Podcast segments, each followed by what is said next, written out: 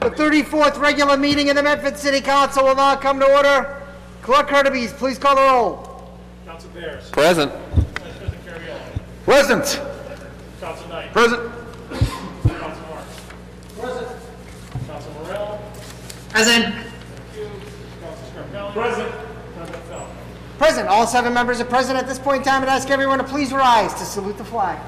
I pledge allegiance to the flag of the United States of America, and to the republic for which it stands, one nation, under God, indivisible, with liberty and justice for all.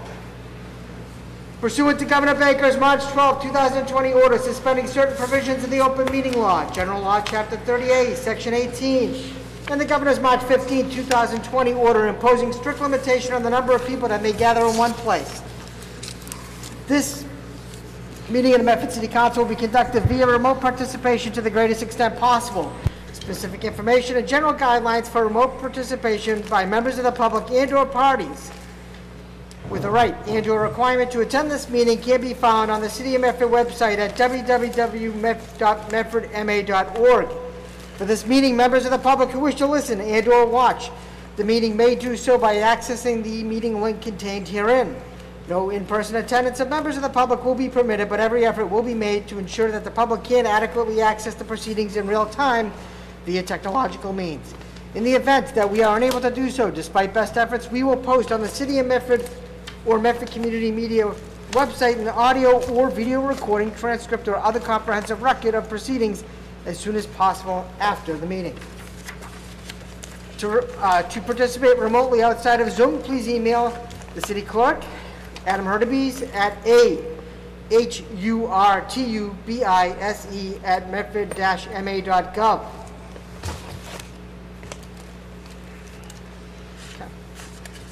On the motion of Mr. President, Councilor Marks. move suspension of the rules to take paper 20-648 out of order. On the motion of Councilor Marks, seconded by Councilor Knight to uh, suspend the rules to take 20-648 out of order. Clerk Hurtubise, please call the roll.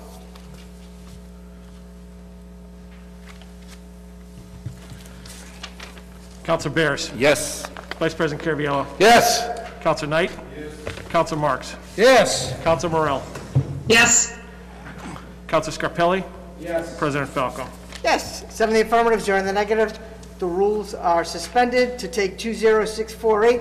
That was offered by Councilor Marks, and this was to receive an update on municipal aggregation. Thank, thank you, Councilor Mr. Marks. Thank you, Mr. President. Um, I put this on the agenda, uh, Mr. President. It's been some time now since uh, this council has approved uh, municipal aggregation.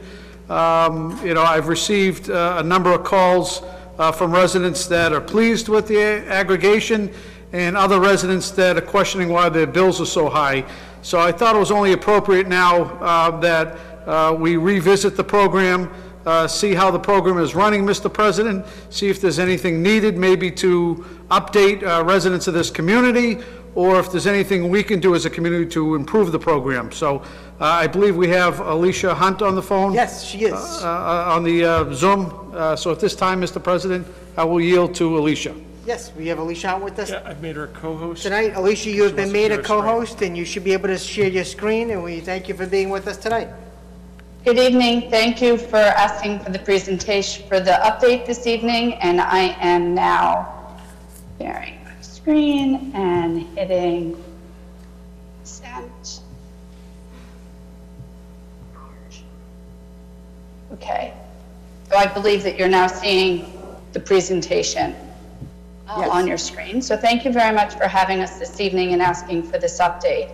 I have with me this evening Don O'Rourke, our consultant from Good Energy. He's on the line as well. And Jay Mabraga from Green Energy Consumer Alliance that provides the additional green energy for this aggregation in case there are questions that are better suited for one of them to answer. Um, and I did ask John to help put the presentation together uh, with these numbers.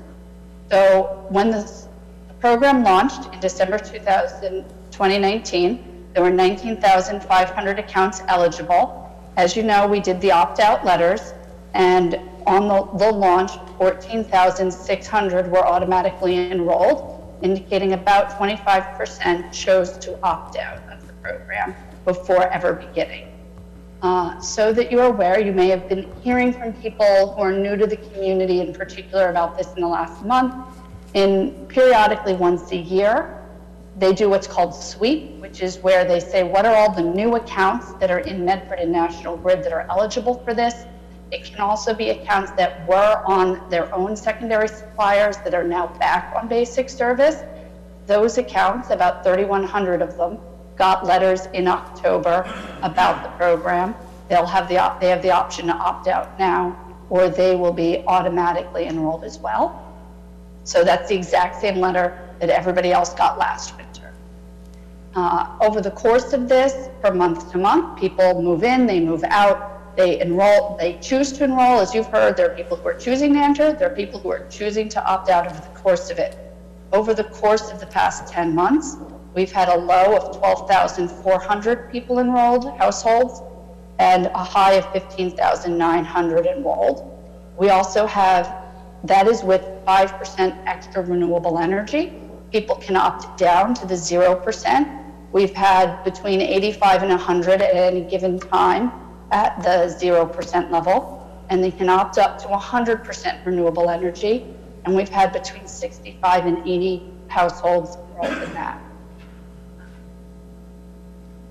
So the numbers, so our supplier is Dynegy. That's the name. It shows up as Dynegy Medford Ag on people's bills. That's this program. This is running through December 2022. Over the course of the program, from last December to now, the, on average, per, per account, they have actually lost $4, not per month, over the entire 10 months. The current rate, our rate over the entire time, it never changes, is 11.507 cents per kilowatt hour. The current national grid rate this, that just started in November is 12.388 cents. So if you were to ask for this presentation in April, I can guarantee that people will on average see a savings because everybody enrolled in the program right now will be saving money between now and April. The rates will again change next April, and this graph basically shows that. The green line is the cost to everybody who is in the 100% renewable. The blue line is the people who are in our default program, the local green. The gray line is the cost to everybody enrolled in the basic service. And the yellow line shows the national grid rate over the, each month. And so we are actually right about here in November. People have just started to get their November bills. If they're on basic service, the rate has gone back up to over 12 cents a kilowatt hour. Um, and if they're on our service, their rate is staying steady at the 11 cents. So one of the main reasons for, one of the reasons for doing this, besides price stability, was adding extra renewable energy into people's, um, into what we as a community are buying in Massachusetts. So, so far to date, Medford residents have account for 3,671,000 extra kilowatt hours. So it's 253 kilowatt hours per account, but it's 3,600 megawatts for the entire community for the course of the program so far. Um, and to remind you, we buy renewable energy certificates. This is a Mass, it's a New England local green. So everything, all the renewable energy bought through this is local. Aggregations typically start around 5% as we did. And I will tell you that Brooklyn, Brookline and Newton are outliers. Brookline started at 30% extra renewable energy and Newton at 46. Um, what we expect to contribute to the grid over the course of a year is the equivalent to a thousand homes doing 100% renewable energy. Uh, this is where the renewable energy is coming from, and I can make these slides available if anybody wants to look at them more closely. Um, the other thing that I thought was worthy of showing you was actually who's doing aggregation in Massachusetts and who's doing green aggregation. So on this slide, all the communities that are brown are doing municipal aggregation with no extra renewable energy. All the ones that are green of any shade are doing municipal aggregation with some amount of extra green. And you can see those very dark green colors here of communities that are doing a lot of extra renewable. Uh, we're down in here. And the ones that are in blue are actually communities that are in the process starting up an aggregation, but it isn't complete yet. They're somewhere in the regulatory process, but they have not um, actually started their program. Um, That is what I prepared for you this evening, and then John and Gemma and I are here available to answer questions. Mr. President? Thank you uh, for the presentation. Councilor Marks. Uh, Thank you, Mr. President. I want to thank Alicia for her presentation. That was uh, very helpful.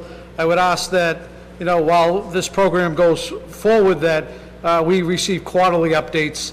I I think that would be extremely helpful.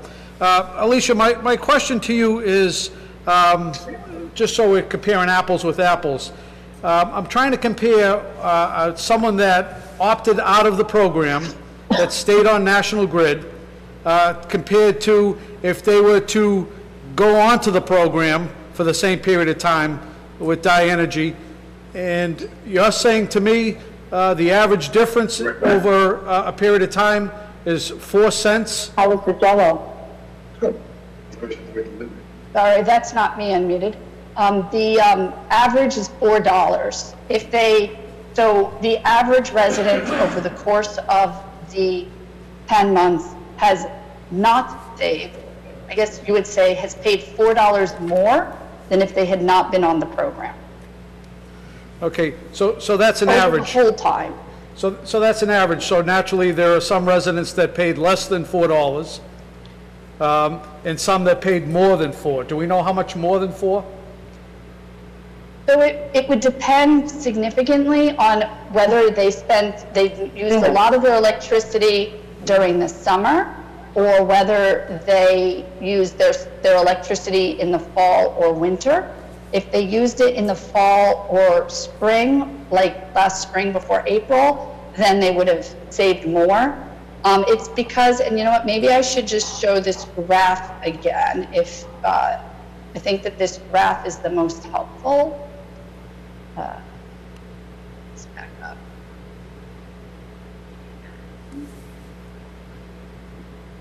Yeah. So, to, we are here um, in this point of time. So you can see that in this window, so January, February, March, April, everybody enrolled in the aggregation saved a good amount of money because they paid this blue line instead of at this yellow line. Oops. And then over the summer, National Grid's rate was in fact lower than our aggregation. So people were paying more if they were on the aggregation than they were with National Grid.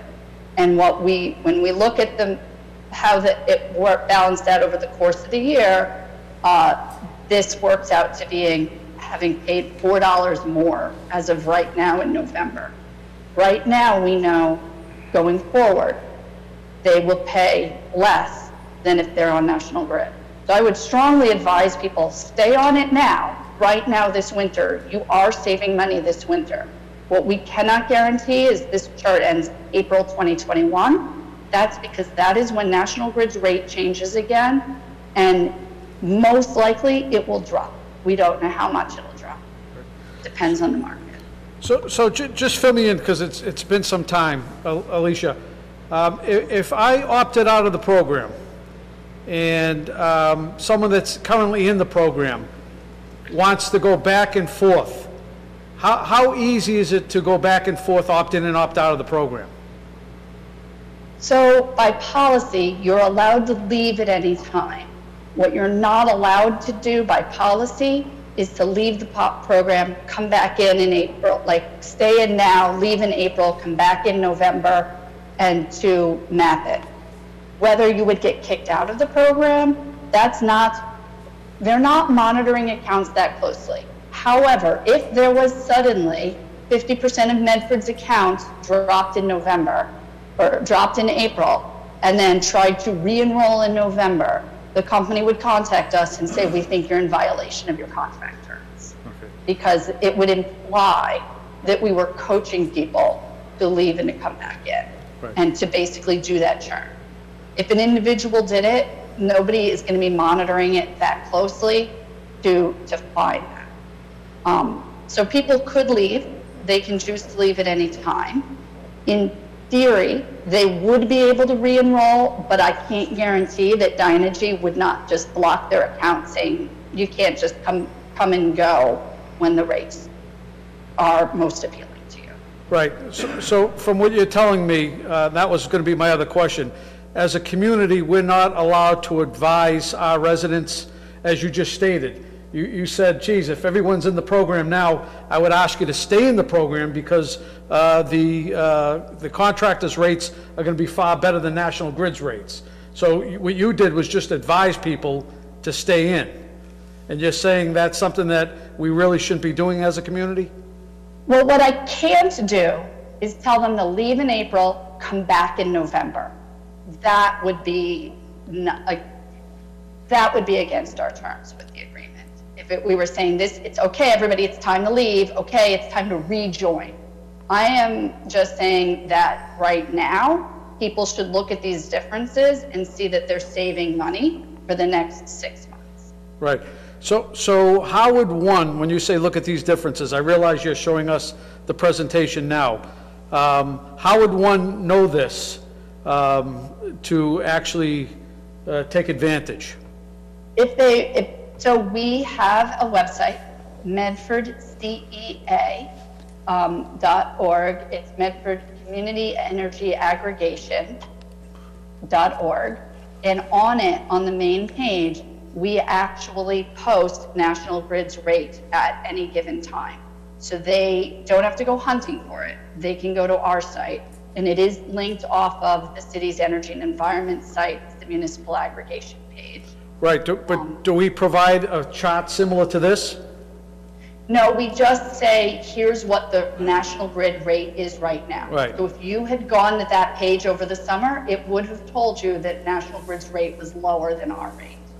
So, so do you think we would be in violation if we were to share this particular graph with residents?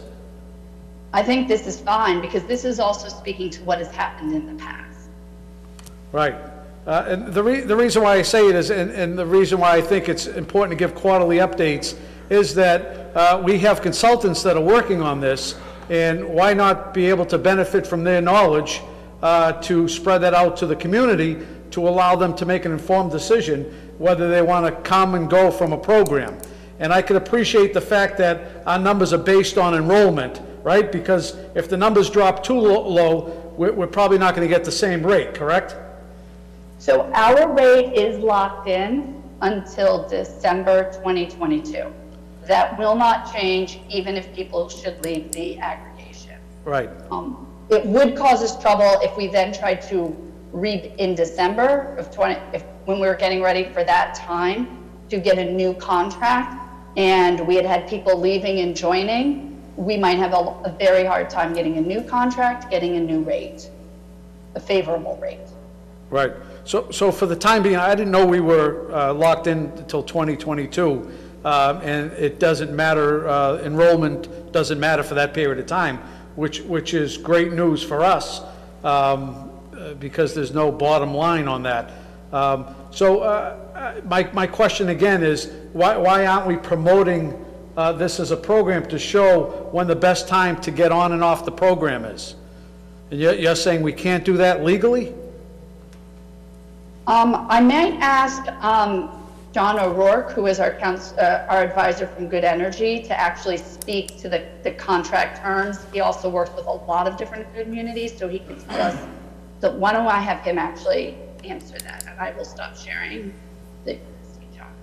Thank you, Alicia, and uh, thank you, councilors, for allowing us to come before you tonight. Uh, Certainly, um, what, what we try to do in these programs is to get maximum participation and to have people stay in the program for the whole term. Everyone uh, in the program is free to get out of the program whenever they want without terminal, uh, without the penalty or termination fee. They can come back into the program. Uh, If the supplier sees that uh, people are coming back and forth, gaming the system, so to speak, uh, they have a choice of not allowing them to come back in if that happens too much.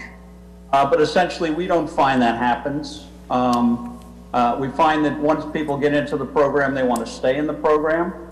And in, in the um, Medford aggregation, the most important um, point of this aggregation is the fact that the residents have put an extra 3.6 million kilowatt hours of renewable energy into the grid um, for a total of $4 each, which comes out to a little more than a penny a day. So essentially, what they're doing for the environment for a penny a day is absolutely outstanding. So, so when you say that number, how, how does that compare to prior to uh, aggregation? Because, because anyone could have opted for green options prior to aggregation, correct? I didn't quite question, Counselor. So, so you, you mentioned uh, 3.6 million, correct? That's correct. And that's with, uh, you said addition, three, additional 3.6 million with aggregation. Prior to aggregation, where were we as a community, community? Do we know those numbers? Well, essentially, before aggregation, everybody was on the basic service of uh, National Grid. Uh, Certainly, this 3.6 million is a- additional during that 10-month period starting in, uh, in January of this year and ending in October. So that is a substantial amount of extra uh, renewable energy. And I think uh, that, that Gemma, do you want to chime in here? Well, I, I'm, just if I could. So, so prior to municipal aggregation, I'm under the impression that people were allowed to get additional green energy if they opted to. So before municipal energy came into, aggregation came into the community, there were people buying green energy. Is that not correct? Yes, people have a choice to go out on their own and to buy green energy. And we don't know, we don't know what that figure Not going was. to get this volume of green energy without an aggregation. Okay, and we don't know what that figure was then in our community. That's why we're asking Gemma, because um, most people would have um, done it through Green Energy Consumer Alliance, formerly known as Mass Energy Consumer Alliance. So we were just asking her if she actually knew how many Medford residents were enrolled with them before the aggregation, or what their annual uh, green energy buy was. Yeah, So, hello, good evening. Um, I'm Gemma from Green Energy Consumers Alliance.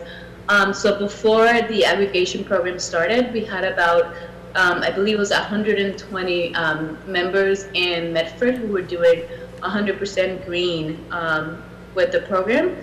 Um, so again, that's 100% green. We have the options for 25% or 100%. Um, so for those, uh, you can tell that now with the aggregation, now there's less. There's about 75 people that have decided to be in the 100% option. So they both have an additional charge for um, for the bills. So through Green Energy Consumers Alliance, um, right now the charge is going to be uh, 3.2 cents per kilowatt hour. Um, for the city of Medford, the aggregation contract works that we look at the term of the contract and we see what the market is doing. And so with, uh, for the whole community for Medford, um, you're actually at, um, 3.3 cents per kilowatt hour, which is a little bit higher because you're buying larger volume when, when the market is much higher. Right now, if you go into the open market, you're gonna have to be paying about 4.2 cents per kilowatt hour. So you're still getting a discount compared to the market. Right.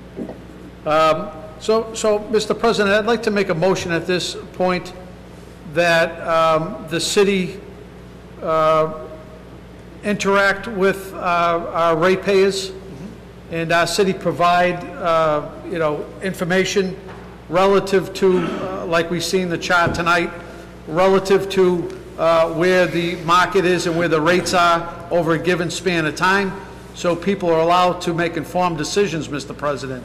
Uh, So I would ask that that be part of uh, the website and part of any type of outreach.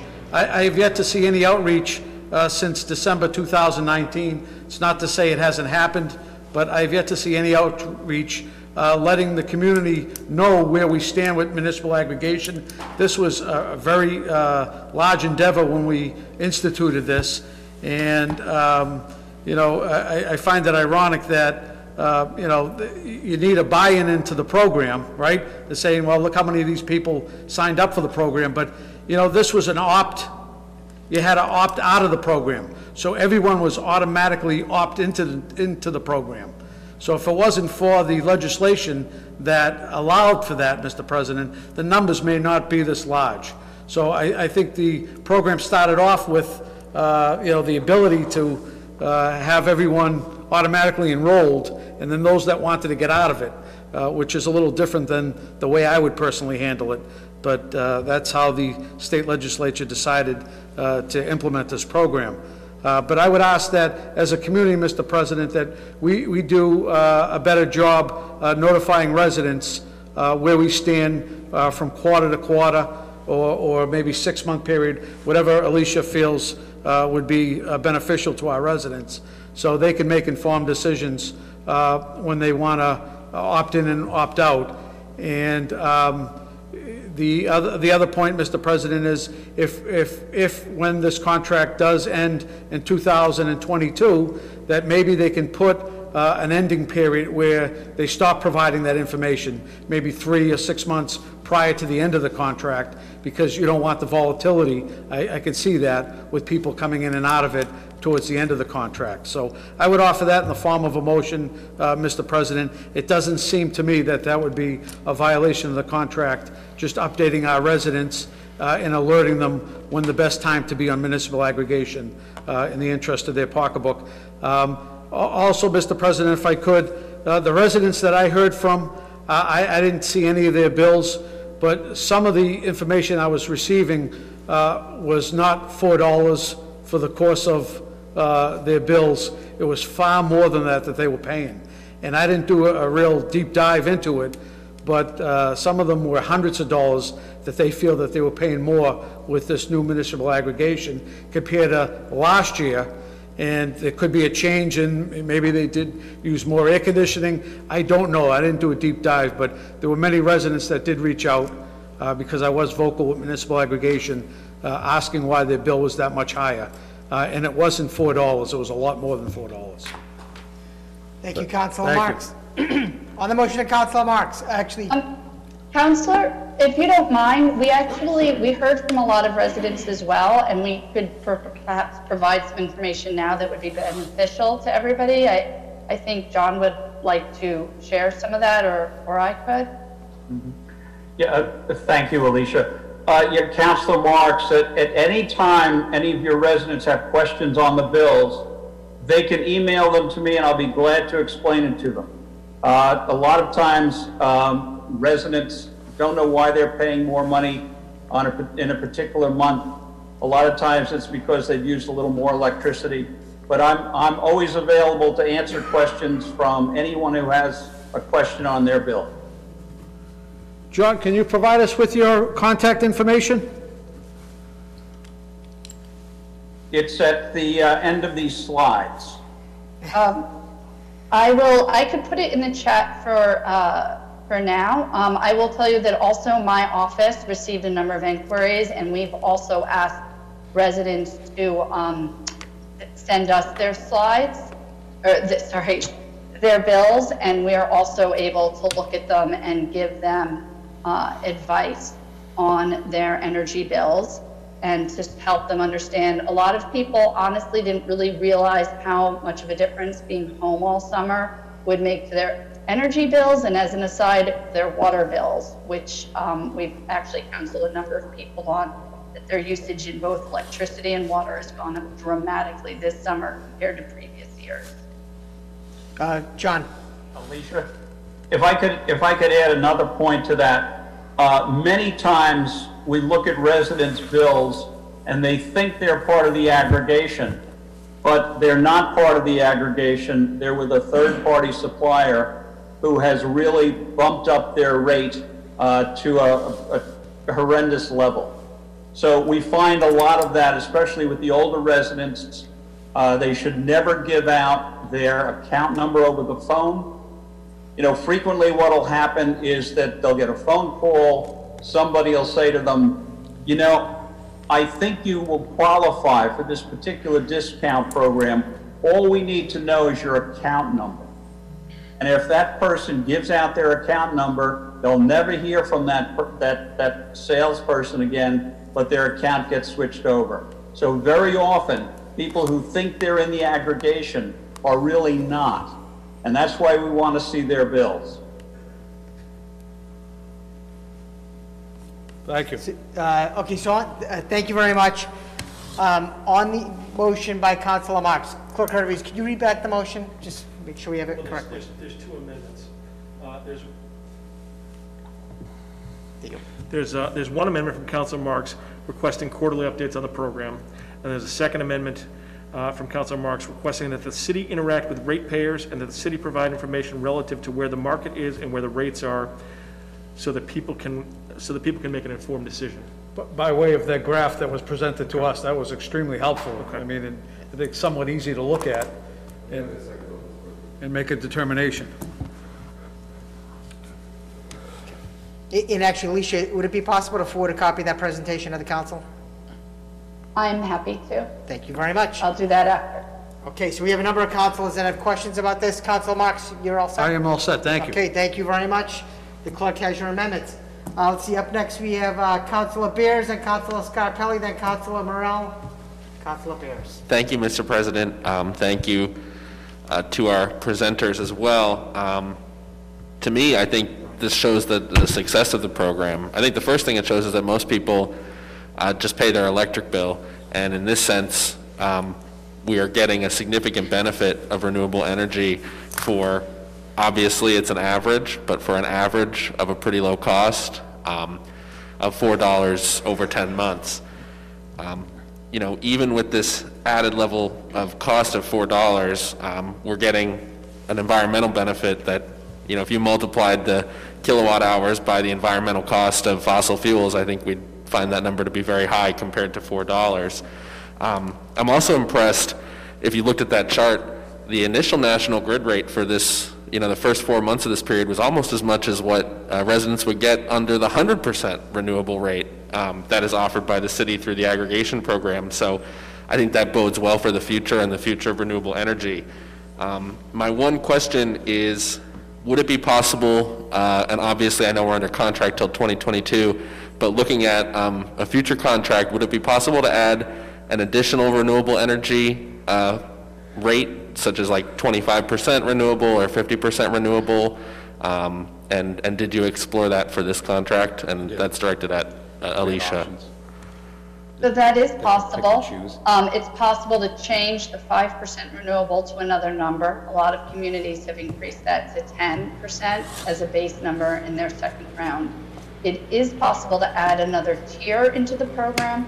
We thought about it very, very seriously, but we were concerned about it being confusing and how confusing the program would be. So for the first round in this community, we tried to make the options as straightforward as possible.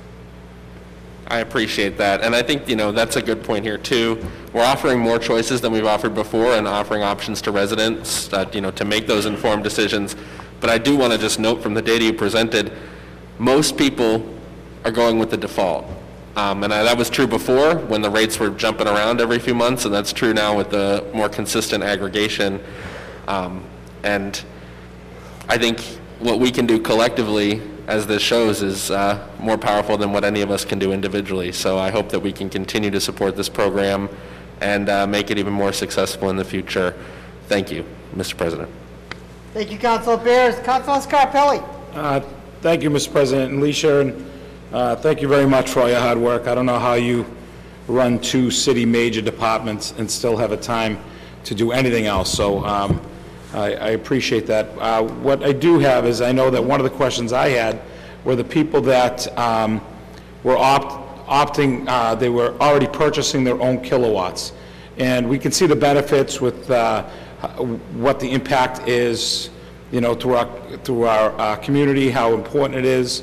And, but I, I think that, is there a way that we can educate those people, like Mr. O'Rourke said, that a lot of these people that I've talked to, I've asked them to look at their bill, and I think that they might have purchased XOOM Energy, for instance, and their year uh, expired, and then it goes up, back up to um, National Grid, National Grid's um, kilowatt price. So I think that's what, is there a possible way to add, put something on our site to also uh, educate the people that um, have purchased their own kilowatts through a third party? That's one thing. And the second thing is, is there an option, or how is the process? Is it, if you are purchasing your electricity from a third party, or you you negotiated yourself, and that contract, what you're seeing, as I'm talking to some people, is that they're letting it, they're forgetting that it's, it's expiring.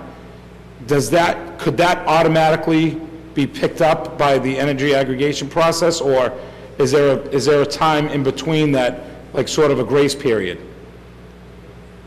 Thank you very much. The, um, so people who were on a secondary supplier, as you mentioned, and they expire off of it, they do get what's, the term is called swept once a year.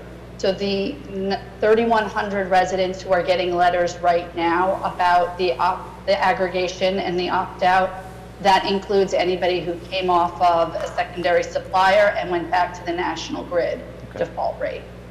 Okay, so, and, and I think Mr. O'Rourke made a good point. I think that educating all of people in our community, and I think that might help us land more people that were purchasing their own kilowatt uh, energy, that, you know, this is, in, they're then, you know, added on to National Grid's energy. Is there something that we, how we can, is it something we could put on our site to educate them? I think that's important, because, So- you know, the benefit is a lower price, but these are the issues and concerns that if they're not thorough with this, that they're going to, you know, you could save, you could save money for 12 months, and then all of a sudden realize you're not, you're not, now you're paying the top fee, and, uh, top, uh, and you, you, all the money you saved, you've lost. So there might be, you know, a way to capture some, some, um, some support with that with residents that are opting out. Right, and we do try to do outreach periodically through different mechanisms, basically warning people about what John explained a few minutes ago, about the people who call, who knock on your door, who ask to see your electric rates. I tend to monitor the social media sites, Nextdoor and Facebook, for people talking about things like this, provide information. From time to time, we've put articles in the paper. I have to admit that off the top of my head, I cannot tell you if we've done one of those in the last 10 months. I've done a lot of outreach in the last 10 months, but I couldn't tell you if during the pandemic we did outreach around electricity suppliers and scams, although I think that we did. Um, what we did do is outreach about, um, quote, Medford runs on green energy. Uh, we attempted to do a local and green business walkthrough in place of our regular energy festival. Um, Green Energy Consumer Alliance partners with us on that festival every year, and they partnered with us this year to do some outreach around the aggregation. It was more subtle than that. The outreach was learn about the aggregation, and they did a webinar. The webinar we then had replayed on Medford Cable Network, cable, and um, we had yard signs put out about Medford runs on green energy and directed people to a website so they could learn more. And what they learned about was the Medford aggregation that was aimed towards letting people know about this opportunity to opt up to 100% green energy. We also, last winter in December and January, put together a series of videos about the aggregation. So it's one long video. It's me being interviewed by a resident. It's 30 minutes long. And then there are a series of couple of minute clips about the aggregation. All of that's available on the um, Medford Cable TV site. We've shared it on Facebook. the intention was to keep sharing it periodically on Facebook, but I have to tell you that the, the pandemic sucked up all the airwaves, all the bandwidth. I think that there is, it is a great idea now to start doing outreach again about the aggregation, and we do have these materials, these videos that we can use that explain it. Um, they explain all the different aspects of it. Uh, that would be really great material to be getting out there. Um, but it, it really wasn't a priority for us in terms of outreach. I just have to say that over the course of this past summer. Um, Thank you. But yes, but thank you, and we'll Thank get you. some more material out there. Thank you, Councilor Scarpelli. Councilor Morell. Thank you, Mr. President. Um, yeah, and if I could through the chair, just want to say thank you to Alicia, uh, Gemma, and John. This is really helpful to get an update and see the impact that this is making. Uh, Councilor Bears uh, took the question I was going to ask about the percentages, so I just want to confirm that those percentages can only be set at the time of when the contract is set. They can't be adjusted at any other time. That is correct. And also, I misspoke on the URL. Uh, it's medfordcea.com. So it's the, uh, and I Counselor, if I could the take, chat. if I could take that question. Uh, Essentially, we can go all the way to bid day, when we go out to bid, to, to make um, a decision on that percentage, uh, on the, so it can, can happen right at bid day. That's the way we, uh, we put our, we put the flexible language in our contracts, enable, so it, we're enabled to do it that way. Okay, I'm sorry. So we would or we wouldn't be able to, you know, if it was so decided, revisit this percentage um, before the 2022 renewal. Well, certainly you can, you can visit it before, but you have until the bid day, the actual bid for the electricity, to make a final decision on the percentage that you want, whether it be 5% or 10% or some other percentage. Okay. Okay, thank you. Thank you, Councilor Morell. And uh, once again, that website is medfordcea.com. Is that correct, Alicia? Okay. Yes. Any other questions from the council? Okay, do we have any other questions from people that are online here? I don't see any hands up. Okay. Okay. Uh, Alicia, John, thank you very much for all your hard work. Thank you for the presentation. On the motion of Councilor Marks, as amended by Councilor Marks twice, am I correct? Yes. Seconded by? Vice President Caraviello? Clerk Hurtubise, please call the roll. Counselor Bears? Yes. Vice President Caraviello? Yes. Counselor Knight? Yes. Counselor Marks? Yes. Counselor Morell? Yes. Counselor Scarpelli? Yes. President Falco? Yes, seven in the affirmative, zero in the negative, the motion passes. Councilor Knight. On the motion of Councilor Knight, uh, 20647, offered by Councilor Scarpelli, Councilor Marks, and Vice President Caraviello. Be resolved that the city council request the presence from Chief Buckley and Chief Gilberti to discuss public safety concerns dealing with our 911 system at our next scheduled meeting. Councilor Knight. Uh, Mr. President, uh, I believe it's uh, sponsored, uh, so I just wanted to take off the table, but I was affirmed.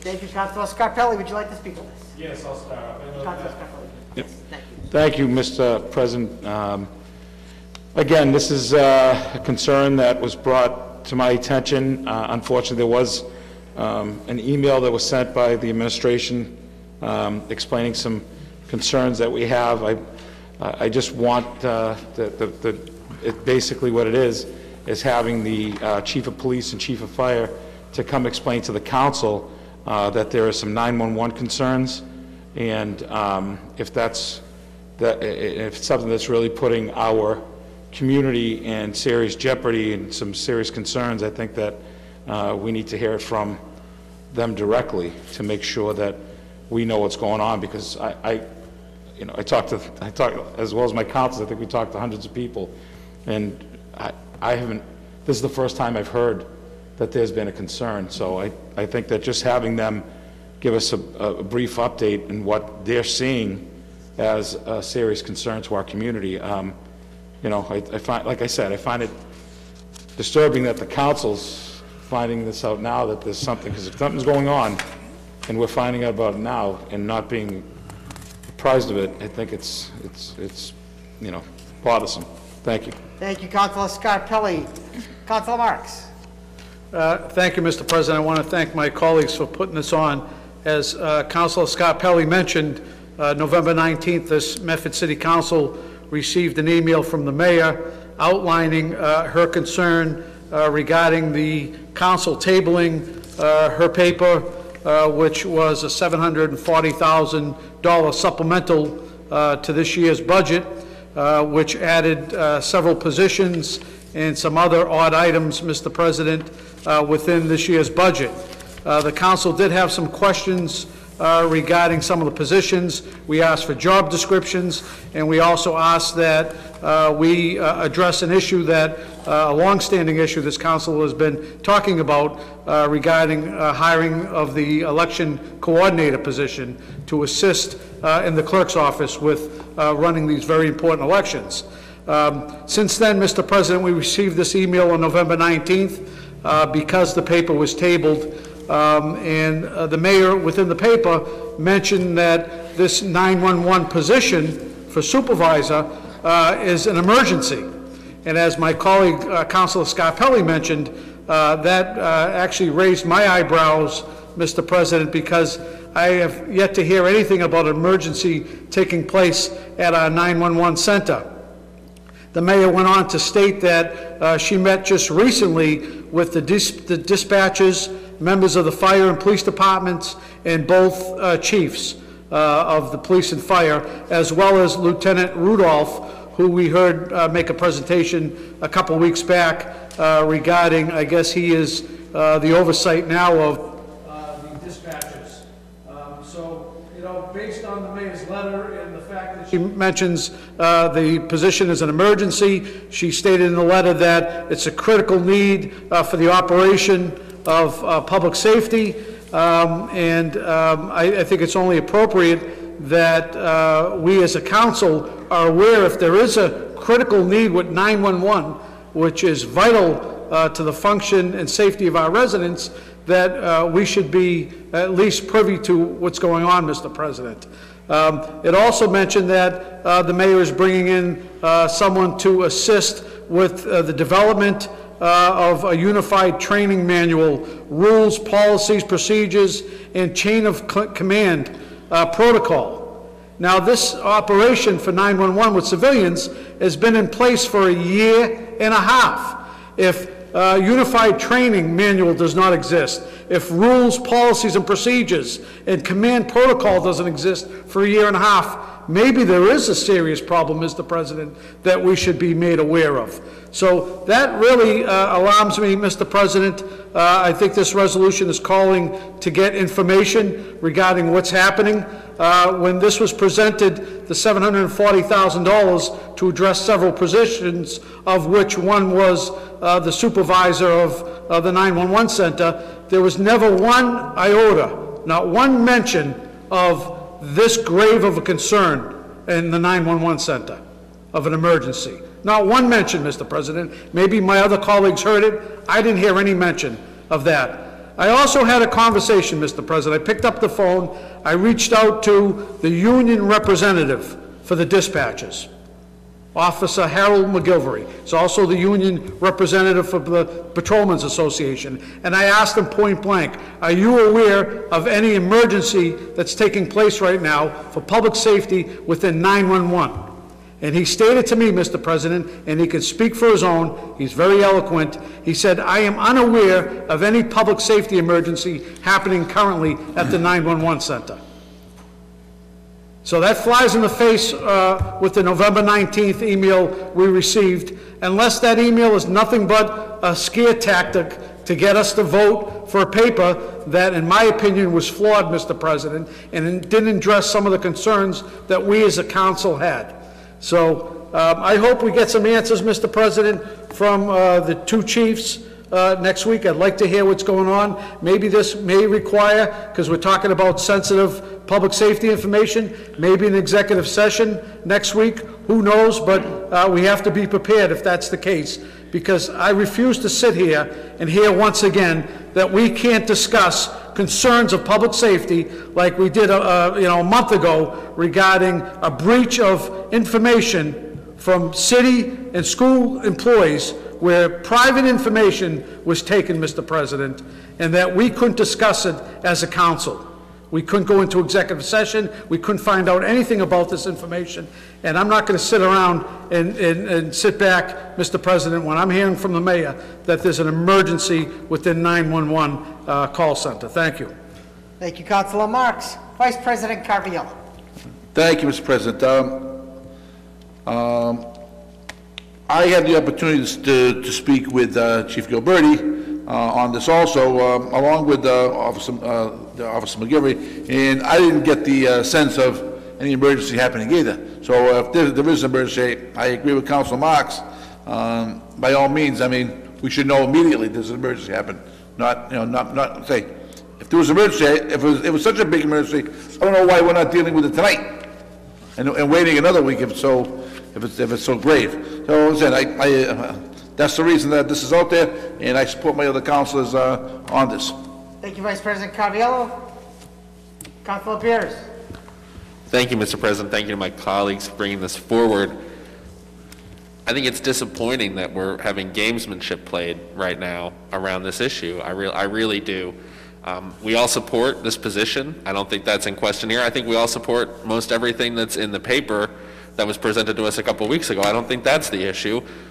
We also all support having the elections coordinator and the position that we need to make sure that we have functional elections, and especially in this new environment with mail voting and early voting and all the other things that are happening with elections. It just takes more. We need it, and that's been made clear. In addition to what we're talking about with the 911 dispatcher, we also got a paper out of the blue that says that this could affect our taxation for the next year and affect our bottom line for the budget. I mean, the easiest way to address this is for a paper to come back next week that has the elections coordinator, has the 911 supervisor, and gets all of this approved and appropriated before December, this apparent deadline that we've heard from now from the administration, according to the finance director. It just doesn't make sense to me to sit on this. I think we're all in agreement on 98% of this. Some of it's a little give and take, you know. I uh, got some comments, I think, when I was elected and before I was elected, that we're going to need to compromise and have unity and integrity, and we're not just going to be able to stick our, you know, feet in the ground and, and not get stuff done. This is an easy one for everyone, and it, it baffles me, Mr. President. It baffles me why we're not moving forward on something that we basically agree on, and now we're hearing at the last hour, it's an emergency, it's, you know, gonna affect our taxes for years. I wish I'd known that six months ago, I wish I'd known that a month ago, I wish I'd known that two weeks ago. Um, again, it just baffles me. Thank you, Mr. President. Thank you, Councilor Bears. Consul Knight. Um, Yes, Mr. President, I just ask that um, Lieutenant Rudolph be invited to the meeting as well. I thought he did a great job when it came down to explaining the need for the position. Um, He talked a lot about cost savings measures in terms of internal training and the like. I thought his presentation was great. Um, I thought his presentation was far better than the emails that I've received over the course of the week since uh, that presentation closed, Mr. President. Um, This is a position I support. I think it's a position we all support, um, and I'm a firm believer that, um, you know, there's a couple ways we can go about this. We can go about carving this piece right out, if that's the case. If it's such a public safety emergency, they can carve this piece out of the paper that's before us and on the table and present it to us separately, individually. Um, When we think about the paper that's before us for $740,000, and you look at it, 200,000 of those dollars is money for a facilities operations account, and 300,000 of those dollars that to fund union contracts. Um, So that's more than three quarters of the paper um, that are made up by, f- of funds that aren't funding positions, but are funding things, Mr. President. Um, Not people, but things. So um, with that being said, I certainly understand uh, the need to get this done uh, before we set the tax rate, and um, I certainly feel as though um, there is room for compromise. Um, I think that the chief of staff made a, you know, a a decent attempt at it, but without the buy-in from um, his boss, it was very difficult for him to commit to it. Um, And I certainly would support moving forward in that regard, where uh, we reduce the facilities management account by $100,000 and um, set that money aside to fund an elections coordinator position. Um, I also said last meeting um, that I'm not too crazy about Robin Peter to pay Paul, and that, you know, the administrative assessor, the facilities management positions are positions that we've asked for, this council's requested in the past, and we're getting something we're looking for. Um, So with that being said, Mr. President, I certainly um, would move forward and support the resolution to have a meeting discussing the public safety concerns down there. Um, But I'd ask that Lieutenant Rudolph be invited to attend as well, because he gave such a great presentation last time that I don't want that to get lost. Absolutely. Uh, Thank you, Councilor Knight. Sue, do- uh, if I may, to the uh, councils that offered the resolution, do you want a committee the whole meeting, or do you want, at the regular meeting, do you want them to appear? Regularly? Okay. Again, again, regular meeting, but, and I could appreciate uh, Officer Rudolph, but I think it's imperative that our leaders, our chiefs are here Yes. on Zoom. I think it's important that, you know, we, we, you know, that if there is contradictory, we need to hear from, you know, the, you know, the, the leaders of uh, two of the most important departments in our community. Thank you. Thank you, Councilor Scarpelli. Councilor Bears? And I would appreciate that update.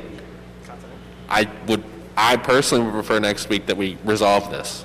I'm not, I'm not opposed to getting the update, but I think that, you know, next week, we should have a paper on this agenda that would allow us to resolve this uh, to the satisfaction of all parties involved. Thank you. Thank you, Councilor Bears. The clerk has a question for Councilor Knight. Councilor Knight, I just, your request for, your your request to invite Lieutenant Rudolph, is that an amendment to the paper? Um, Well, the paper says to invite the two chiefs of police, and I'd like to add him, so that's making So- that So add that as an yeah. amendment. So, amend- so I'll add it as an amendment. Thank you. But um, to Councilor Bears's point, um, if in fact, you know, we have the paper, the the paper's been tabled, right? That's correct. You are correct.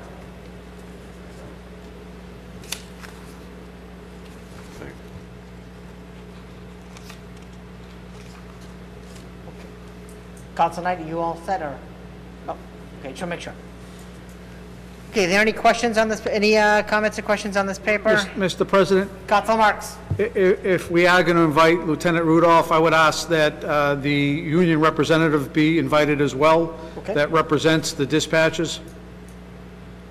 And that would be uh, Officer Harold McGilvery. Can do that. Sounds good. Thank you. And, Mr. President, Councilor Bears? Um, My point, I know that's something, you know, we have the paper currently tabled on this agenda. My understanding is we can't amend uh, the proposal from the mayor, so the mayor would have to submit a new paper reflecting the, You are correct. the agreements, or, or at least hopeful agreements of all parties involved. Thank you. Thank you, Councilor Bears. On the motion of Councilor Scarpelli, Councilor Marks, and Vice President Caraviello, as amended by Councilor Knight and seconded by Second. Councilor Bears. Clerk Hurtubise, please call the roll. Further amended by myself, Mr. Oh, President. I I apologize. That's all right. Further amended by Councilor Marks.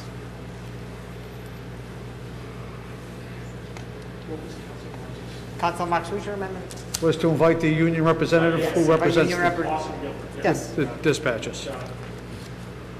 On that motion, Clerk Hurtubise, please call the roll. Councilor Bears? Yes. Vice President Caraviello? Yes. Councilor Knight? Yes. Councilor Marks? Yes. Councilor Morell? Yes. Councilor Scarpelli? Yes. President Falco? Yes, seven in the affirmative, zero in the negative, the motion passes. On the motion of Vice President Caraviello to revert back to the regular order of business, Second. seconded by Councilor Scarpelli, Clerk Hurtubise, please call the roll. Hang on just a second.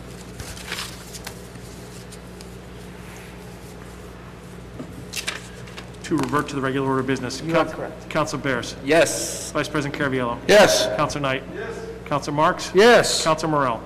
Yes. Councilor Scarpelli? Yes. President Falco? Yes, seven in the affirmative, zero in the negative, the motion passes. At this point in time, we will now revert back to the regular order of business. Motions, orders, and resolutions, 20-644, offered by Vice President Caraviello and Councilor Knight. Be resolved that the Medford City Council congratulate Congresswoman Katherine Clark on her recent election as Assistant Speaker of the United States House of Representatives. Vice President Caraviello. Thank you, Mr. President. Mr. President, I'm uh, very proud that uh, my friend uh, and colleague Katherine Clark has been uh, elected to, as Assistant Speaker of the House of Massachusetts, uh, the House of Representatives. Uh, I've I've known Congresswoman Clark many, many years now since she's been elected. Um, She's done an outstanding job in her role, and um, I, and I'm not surprised with her uh, her rise uh, in in the Democratic Party, and uh, hopefully uh, down the line, uh, she'll be Speaker of the House someday, and um, and take on the role similar to former Speaker from Massachusetts, Tip O'Neill, where we were able to bring parties together. So uh, congratulations to her, and uh, I know she'll do a great job in in bringing everybody together. So thank you.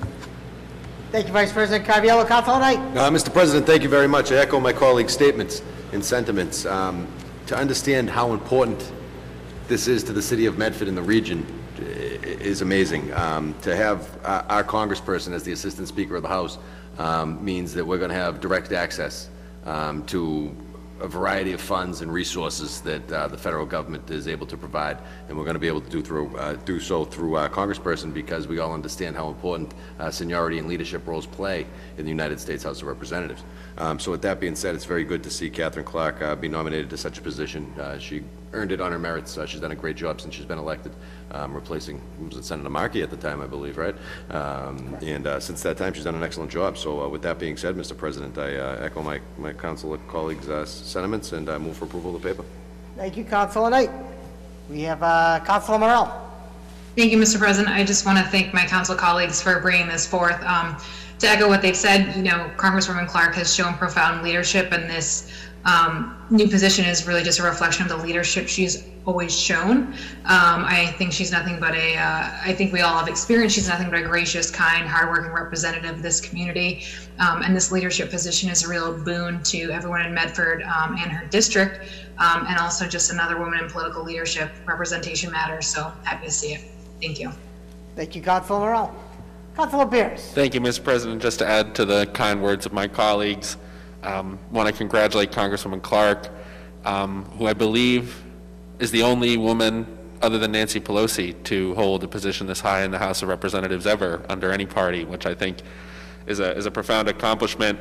And Congresswoman Clark is also a, a progressive champion, and she's putting forward a people's agenda um, that's going to lift up families and communities and help us recover from this pandemic. I think the HEROES Act and the, uh, which we've all been hoping would get through uh, some piece of it for the past several months is really an indication of where we need to go as a society in terms of uh, really bringing money to cities and towns to invest in communities to get back to, and not just back, but to get to somewhere better than we were before. Um, And I appreciate the Tip O'Neill reference. In addition to bringing parties together, I hope we can bring some big federal money to Massachusetts and fix some of the big problems we have. So congratulations. Thank you. Thank you, Councilor Bears. Anyone else like to speak on this? Okay. No hands raised. Okay, perfect. Uh, We'd uh, like to thank um, Congresswoman Clark for her leadership and wish her luck in her continued success. On the motion of Vice President Caraviello and Councilor Knight, seconded by Councilor Bears, Clerk Hurtubise, please call the roll. Council Bears. Yes. Vice President Mr. President, Caraviello. before the vote's called? Uh, um, Councilor Knight. If we could um, send correspondence to the congressperson uh, recognizing her, that we um, recognize her achievement? Yes, we can do that. On the motion of Vice President Caraviello and Councilor Knight, as amended by Councilor Knight and seconded by Councilor Bears, Clerk Hurtubise, please call the roll. Council Bears. Yes. Vice President Caraviello. Yes. Councilor Knight. Yes. Councilor Marks. Yes. Councilor Morell. Yes. Councilor Scarpelli. Yes. President Falco. Yes. Seven, seven in the affirmative, zero in the negative, the motion passes. Two zero dash six four five, offered by Vice President Caraviello. Be it resolved that the Medford City Council and the Medford Police provide information to the community on the three-level sex offenders that are being housed in a Medford Rehabilitation Center that is a resi, that is in a residential neighborhood. Vice President Caraviello. Thank you, Mr. President. I'm, I'm very uh, upset with this, uh, that we have this in our community. Um, And though, um, I w- at 5 o'clock tonight, we received a letter from uh, the mayor uh, saying that one of the residents uh, is no longer living there. Uh, But, we- but one of the biggest things that disturbed me, I had to find out about this at 6:30 in the morning through an online newspaper. And, and I think that was the most troubling fact to me, that uh, I didn't know about this. Uh, uh, This happening, right down the street from my house, uh, on the route where kids uh, go to high school, they, they walk to church. Uh, It's, it's just amazing how this happened, and nobody knew about it. My question is, is, does this facility uh, have some type of uh, contract with the, with Commonwealth of Massachusetts to uh, put uh, uh, sex offenders in this uh, building in in such a neighborhood where there's, uh, it- it's also a a nursing home uh, and rehab? I mean, uh, how would you like to be, uh, you know, going there, visiting your mother or father and uh, with with your children, and, and knowing uh, this is the, the the element that's in there. Uh, I'm a little- a little shocked at, at the company for even, you know, bringing them in there, uh, in- in- into uh, a senior nursing home. So, like I say, uh, I I am shocked, and, and to make it even worse, this is across the street from uh, a group home that had one of their residents uh, assault a senior citizen in our community. Uh, So again, you know, I think the communication is, is gonna increase again. Uh, I don't think anybody in this community should have found out through this, through an online newspaper. We should have been, uh, either the police should, uh, maybe the police didn't even know that they, they were being placed. I don't, I don't know what the process is, but um, I, I- hope that uh, something will be done, uh, even with the two other people that are in there, uh, so so they're not a burden in our community. So, thank you. Thank you, Vice President Caraviello. Councilor Morell. Thank you, Mr. President, and I thank uh, Vice President Caraviello for bringing this forward. Um, I found out in a similar manner as I think everyone in the rest of the community did, because there's not um, uh, a great system for this, as, as I understand when it comes to uh, these types of living facilities. So um, I think to Vice President Caraviello's point, I think what is so uh, scary about this essentially is what makes one of the things that makes these level three sex offenders that level is that they have a high risk of reoffending and pose a high degree of danger to the public um, than the other levels, and then of course uh, everyone in general. So I think that's what's greatly concerning about this. I do understand there's a lot of uh, legality around this and what um, powers we have as a city. So I think there'll be questions, and I see uh, the chief of staff has his hand raised. But I would like to put a motion forward that uh, we include on our school's website and also the city website um, a link to the um, sex offender registry so that even if this information isn't getting dispersed out um, for whatever legal reasons right now be- around the, the nursing home and care facilities, uh, that people can easily get to these links and look up um, the information, the sex offenders in their area, because the information is there. It's just not getting delivered to us um, because of this type of facility, as I understand. So I'd like to put that in the form of a motion. Well, uh, uh, Councilor Morell, would that be an amendment to the main motion offered by Vice I'm President? sorry. Uh, yes, uh, an amendment, yes. Okay, no problem. Uh, Thank you. Uh, So on the motion by Vice President Caraviello, as amended by Councilor Morell, yeah, one minute, please. And seconded by? Second. Councilor Scarpelli. We have Councilor Bears, and then we have the Chief of Staff. Councilor Bears. Thank you, Mr. President. I uh, also want to thank uh, Vice President Caraviello for putting this on the agenda. Um, Obviously, it's disturbing that we had this case and that we found out in the news, um, and that it hit so close to home. I really do think we need better prof- procedures for notification, and- and thank you, Counselor Morell, for for that amendment. Um, And I know that we do have some limits from the state, but I'd like to see us at least figure out what our policy is. So I'd also like to put an amendment to the paper that we get a summary from the city administration on any current policies around notification uh, to the community for level three sex offenders, um, so that we can at least know what the city's plan is going forward uh, if this is to happen in the future. Thank you. Thank you, Councilor Bears. Councilor Scarpelli, and I'm the Chief of Staff. Uh, Councilor Thank you. Uh, I know that uh, my comments were similar to my colleagues, but I think honestly is having an open uh, dialogue so people can see all of our sex- registered sex offenders, not just level three. I think it's important that uh, if we have um, people that can do something this sickening and dangerous, that um, their next-door neighbors need to be informed. And I thank Councilor Caraviello for bringing this forward. I think this is, uh, he's right, it's, it's, it's, it's terrible that we found out this way, and, um, you know, as a, as a former teacher, I think that's a great point that Council Morell put forward in putting this on the websites. I think that uh, parents can go to that anytime and, and get it updated so we can, you know, protect our, our kids, and I appreciate that, so thank you. Thank you, uh, thank you, uh, Councilor Scarpelli. Vice President Caraviello. Thank you, Mr. President. Mr. President, I'd like to amend the paper further. If, if we can get um, uh, something from the nursing, from the facility itself, uh, what their, uh, their policies and procedures are uh, in, in, uh, in taking uh, people in. And I'd also like to know, I'm curious to know if the families of the residents that are already in that nursing home have even been notified of, of, of this. So if, I- if if I can make that in the form of a motion. Thank you, uh, Vice President Caraviello. So let's see, we have on the motion of Vice President Caraviello, seconded by Councilor Scarpelli, as amended by Councilor Morell, Councilor Bears, and Vice President Caraviello twice. Chief of Staff Dave Rodriguez.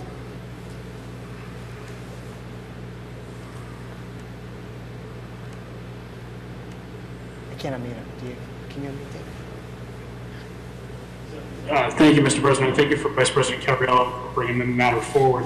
Uh, The letter that uh, Vice President Caraviello mentioned was uh, sent by the mayor this afternoon to Secretary Tom Turco of the Executive Office of Public Safety and Security, as well as the members of the Sex Offender Registry Board. Um, She was, she was horrified by what, by what had happened, and she's, she's requesting that, that uh, EOPS and SORB both take a look at the regulations underlying how multiple high-level sex offenders were able to cohabitate within a single place uh, within the city. Um, It was our understanding that there were three, uh, up until this afternoon, there were three level threes and one level two sex offender that were housed at this one facility.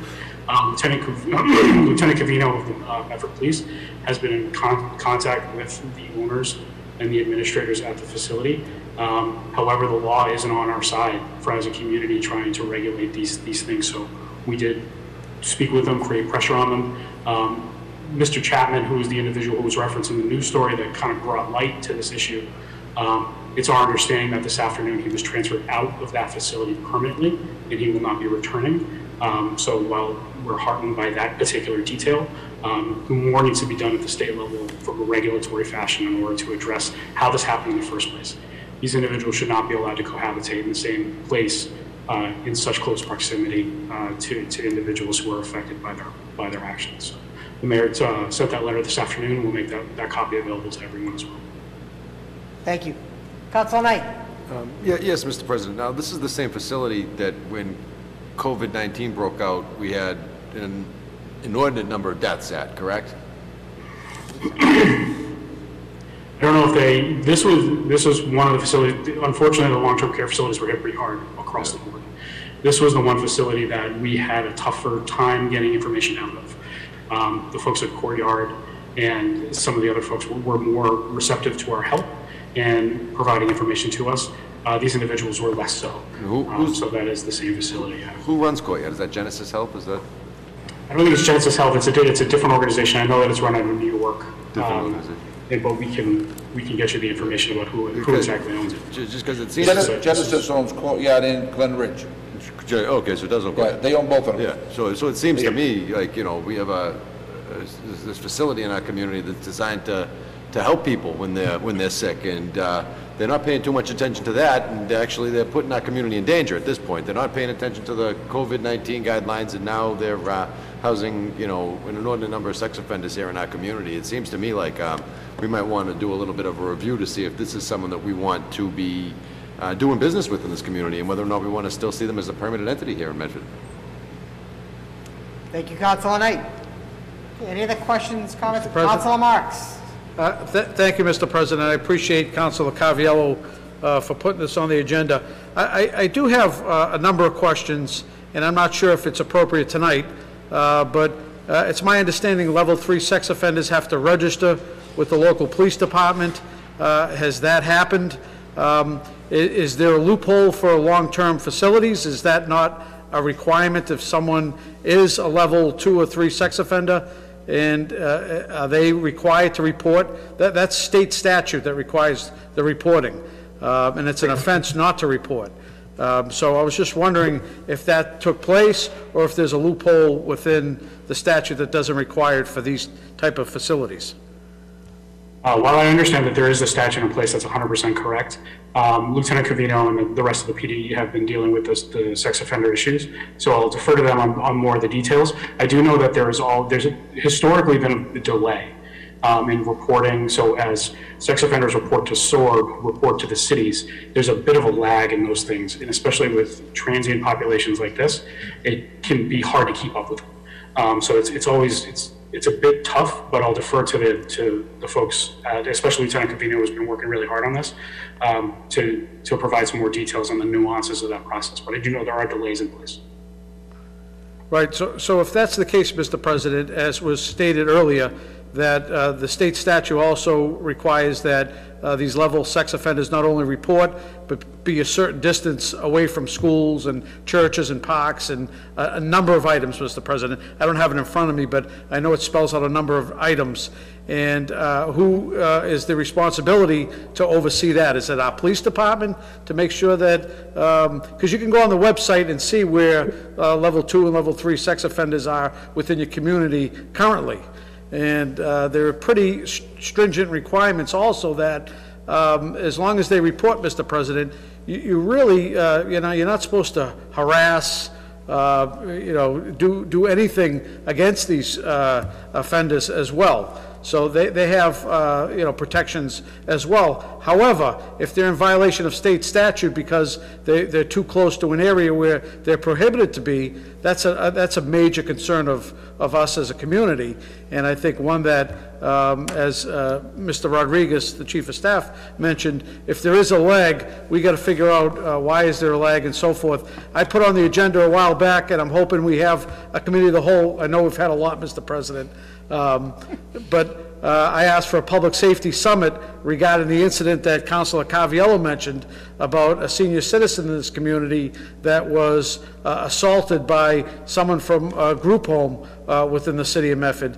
And it, it turned out actually uh, to be uh, better than expected because of this senior's ability to get out of the home and, and find uh, safety, but it could have been a very dangerous, dangerous situation, Mr. President. And I asked for a public safety summit, and maybe uh, this is another issue that we can put on that agenda uh, and discuss uh, these particular concerns that we have in the community.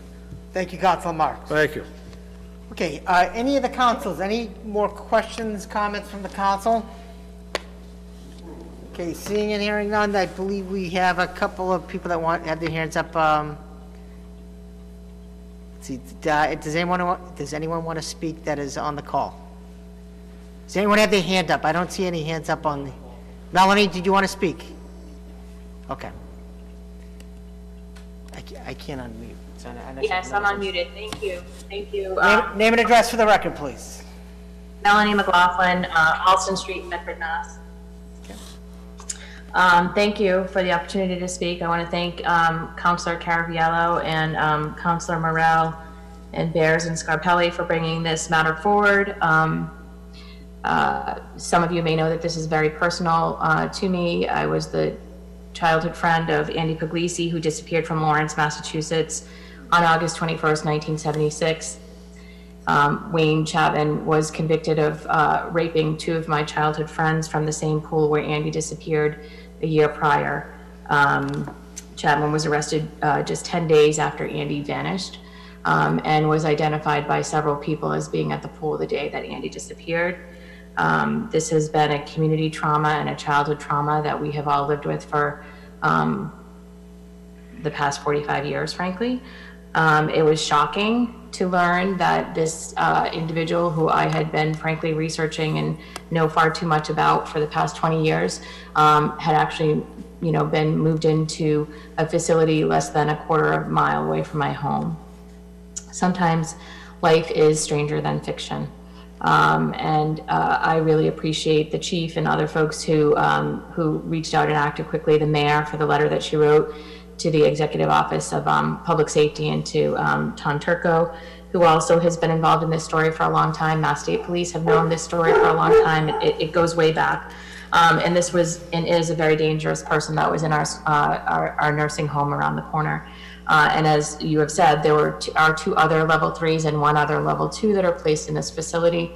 Um, and as uh, uh, Councilor Caraviello or um, Councilor Marks mentioned, there are very strict laws, and Councilor Knight mentioned there are very strict laws around um, level, level three sex offenders. There are communities that tried to set some parameters and were overruled by the Massachusetts Supreme Judicial Court. Um, one of the things that I would really encourage is for community members to um, uh, let their local police know if they see uh, violations of level threes, but indeed you have to know who the level threes are and level twos are, uh, for that matter, to, to be able to report anything to the police. So it's very important that folks do go onto the sex offender registry and look at who in the community is a level um, is a is a registered sex offender. To be a registered sex offender, you do have to be among the most dangerous, um, ruled by the Department of Corrections and by community members. So these are the most dangerous and the most likely to reoffend.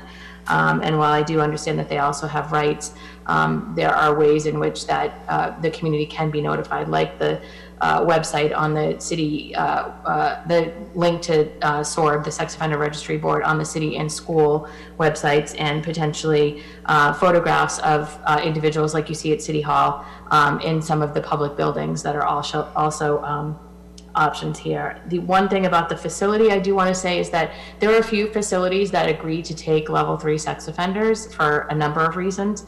Uh, so when they do find facilities that are willing to take them, um, they're often uh, lumped together uh, in that scenario so that you do have clusters of individuals. Um, and so I think it's very valid to ask, you know, you know, who the ownership of this uh, facility is and what their um, requirements are around, um, you know, uh, uh, level three and level two sex offenders in the facility. So again, I would appreciate that. And I just, I also just want to say from, you know, a sentiment, if I, if I can be sentimental, um, how much I appreciate, excuse me, the community standing up in this matter.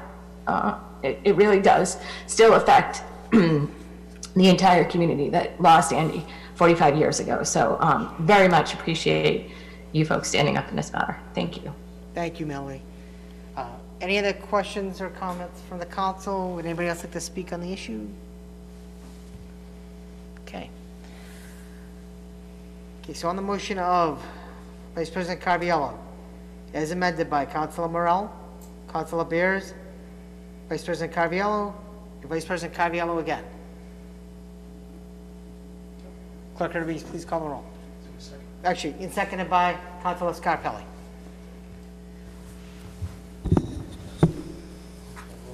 Yes, please. Counselor Bears. Yes. Vice President Caraviello. Yes. Counselor Knight. Yes. Counselor Marks. Yes. Counselor Morell. Yes. Counselor Scarpelli. Yes. President Falco. Yes, seven in the affirmative, zero in the negative, the motion passes. Two zero dash six four six, offered by Councilor Morell. Be it resolved that the Medford City Council receive an update from the administration on pro, on progress on initiatives laid out in the city's social justice roadmap, including but not limited to review of police policies, the Medford Snap Gap Study, and the proposed ongoing community conversations on racism. Councilor Morell. Thank you, Mr. President. Um, I want to thank the mayor and her whole team for their work on pulling together and highlighting what Medford's done already um, in regards to much needed work on social justice, as well as plans for real change um, within the city to begin to address a long history of systemic racism, which is not unique to Medford, um, but unique in the fact that this has been acknowledged by both the mayor um, and this very body. So the this roadmap lays out a number of goals, and I just think it would be beneficial for the council um, and, of course, the residents of Medford to get an update on some of the progress uh, towards the goals outlined in the report. Um, I do want to note that shortly after submitting this item, I did get in the mail an update on that uh, SNAPGAP study, which is a reference, and I just want to um, highlight something from that. So this was completed by the Medford Food Security Task Force. And so for those who don't know, um, the SNAP gap it refers to the difference between the number of low-income Mass residents receiving Mass Health who may be eligible for SNAP and those who are actually registered for SNAP. And the gap between those two numbers um, is 46% at the state level, and it's been found to be 63% at the city level. So I just want to note that because this is a number that's always crucial, but as the pandemic rages on and ravages people's livelihoods with no federal aid at this point, um, it's a particular problem at this time. So I really thank the Food Security Task Force uh, for their work on this, and the whole report is on the city website at this point, um, which I think is just really helpful for people to know how this is being tackled um, with regards to the social justice roadmap, but just in general, as this um, this work is always important um, and, and ongoing. Um, so touching on just additional specific issues about, um, again, I think the mayor and the chief of police for their openness and willingness for policy reviews um, as laid out by the roadmap. But I do want to highlight that the mayor did sign on to the Reimagine Policing Pledge back in June, and I know obviously it's a very busy time. Um, so this is almost six months ago, and one key tenet of this pledge, um, which was formed to drive communities, um, it was formed to drive communities um, and I quote, to engage in a public review of its policing policies and result in potential reform. So I think I just want to note the public aspect of this as it's important to get an update for residents as far as um, where we are in this process. And um, also, again, I just want to thank the administration once more for starting what was labeled as being a series of community conversations on race in the city. And that first one was held in June. And again, almost six months later, um, we haven't had another uh, forum on that, so it would be great to get an update on that. And again, I do acutely understand the challenges of a lot of this work as the pandemic continues on, um, but racism continues on within the pandemic, really, as BIPOC um, individuals overall have anywhere from a 1.1 to a 2.8 times higher rate of COVID cases. Um, and also, Black Americans are dying at a rate 2.1 times higher than white Americans um, from COVID. So, this is just important work that it goes hand in hand with the pandemic. I understand the challenges there. Um, I would also like to add an um, amendment to this just to see if we can also get a report out on the uh, civil right, just the sheer number of civil right complaints that have come in. Um, the mayor uh, did a great job in establishing this separate kind of uh, submission way for uh, complaints to the police specifically about civil rights, and I think it would be helpful as this council continues conversations um, on addressing systemic racism just to get some of the data back. Uh, so just again, looking for an update, and I, and I thank the administration for their work um, and, and putting together this roadmap and outlining some goals within it. Thank you, Councilor Morell. Councilor Bears. Thank you, Mr. President. Um, Thank you, Councilor Morell, for putting this forward. I think the social justice roadmap is an interesting and helpful summary of the work that has been uh, going on. Um, And I think it puts us ahead of a lot of communities, which I think is a good thing, uh, that we are really taking a citywide and city government-wide uh, look at the issues of racism and discrimination and uh, and civil rights and social justice. Um, But I agree with Councilor Morell. I do think um, an understanding of how the roadmap will be updated uh, for transparency's sake, for follow-through, for the public process that a lot of these items will require, uh, is going to be really helpful for everyone in the city. Um, And I also, you know, I think I make this point a lot, but between this item and some of the other things we've discussed tonight, I think it really shows how deeply under-resourced we are as a community, and I know I've been harping on this and will continue to do so, but we do not have enough to do the basics, never mind everything that we need to do, and I continue uh, and will continue to push um, all of us to think about ways that we can increase the resources for our city government here in Medford. Um, It's long overdue.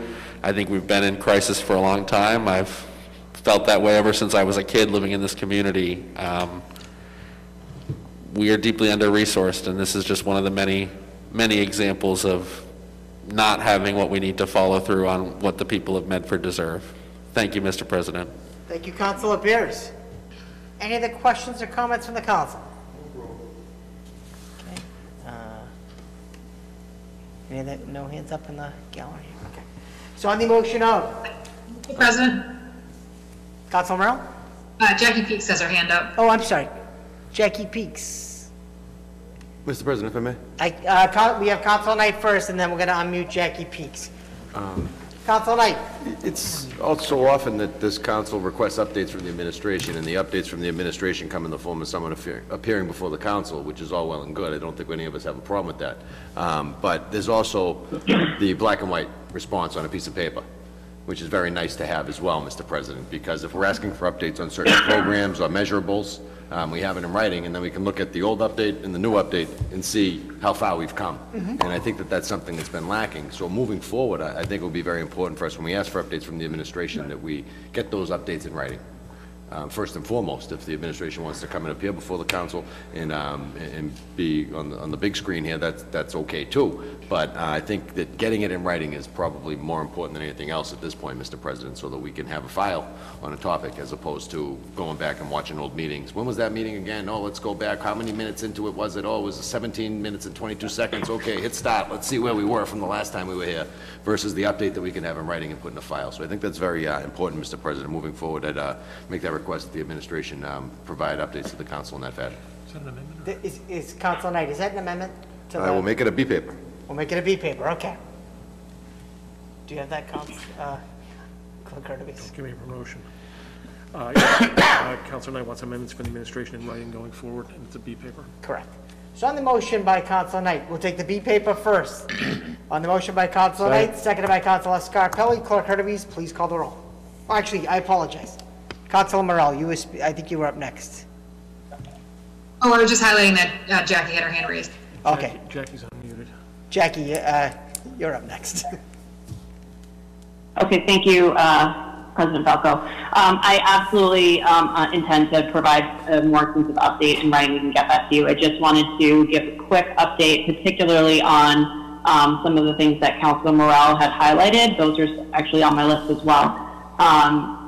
The SNAP GAP report that Councilor Morell brought up is linked on the website. It has been added to uh, the roadmap itself, as have a couple of other updates in the last couple of weeks in particular. Um, one thing I did want to note for the SNAP Gap piece in particular is that um, the Food Security Task Force has been giving updates. They just recently presented to the school committee. Um, and we're actually, the mayor is in the process of um, hosting and hiring for a dedicated individual who will work with folks who um, qualify for resources and supports but may not know how to go through the application process or to access those. Um, so we're in the process of getting somebody on board who can specifically work with members of the community um, who qualify for resources to help to close that gap and make sure that they, it's not just, um, you know, that everyone has an understanding of how they can um, access that. So that's in process and has been for um, a little bit.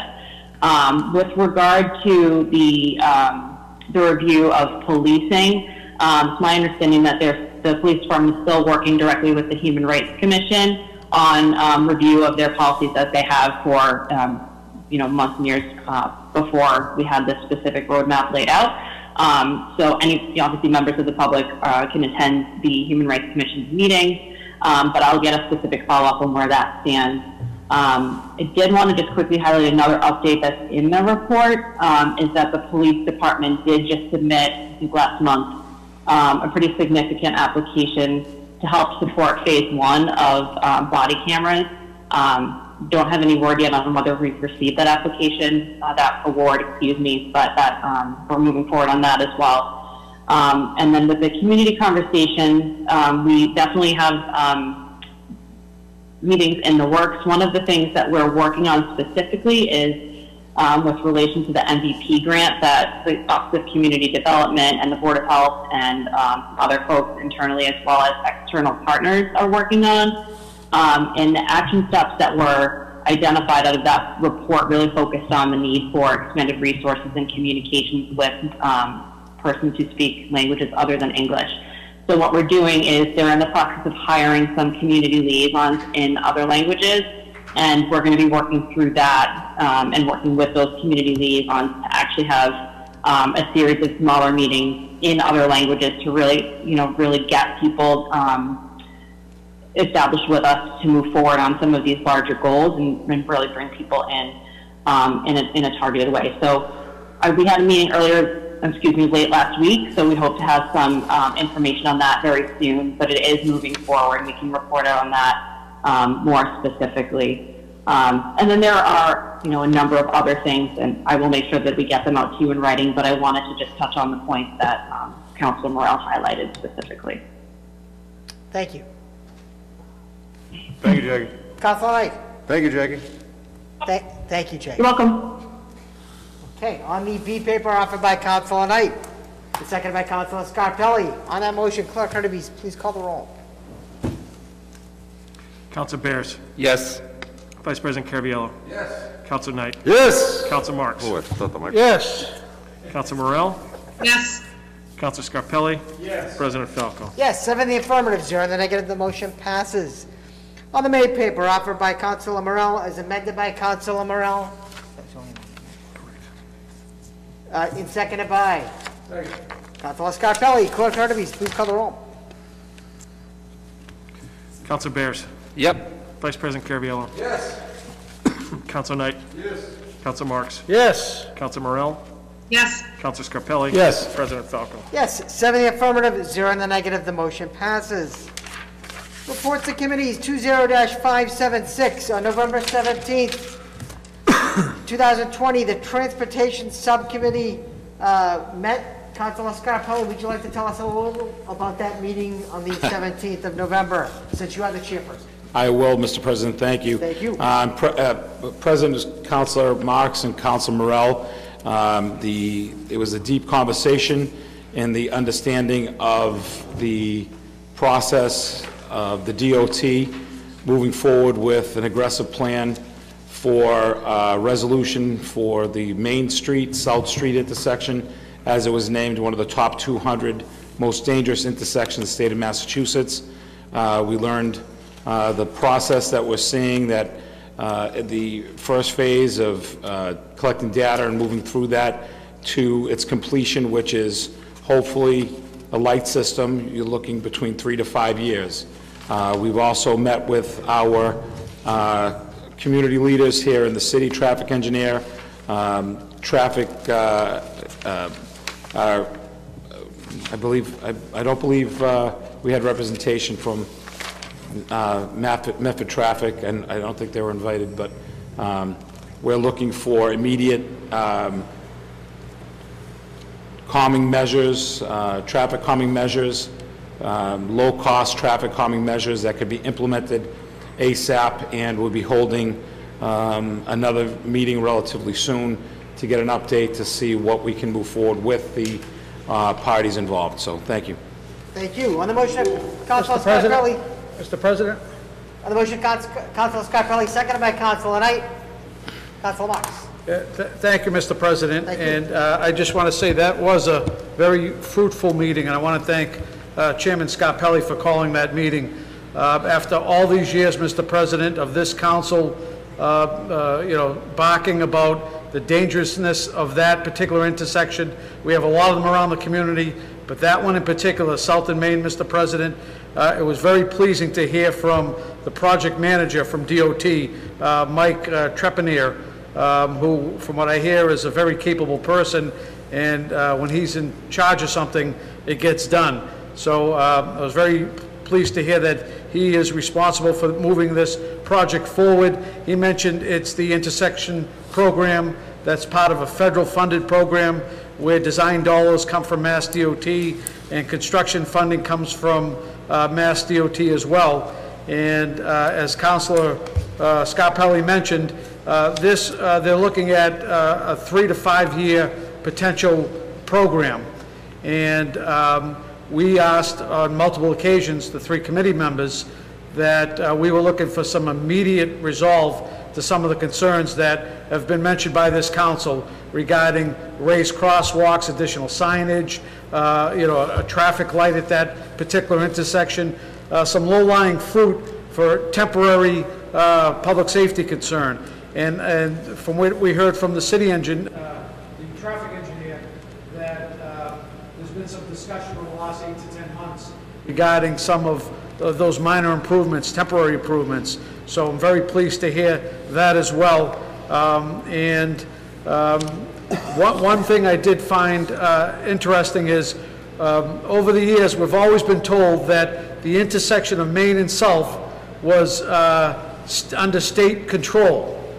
And when the gentleman from DOT mentioned that uh, this is kind of outside their boundary, I questioned him and said, what do you mean, this is your road?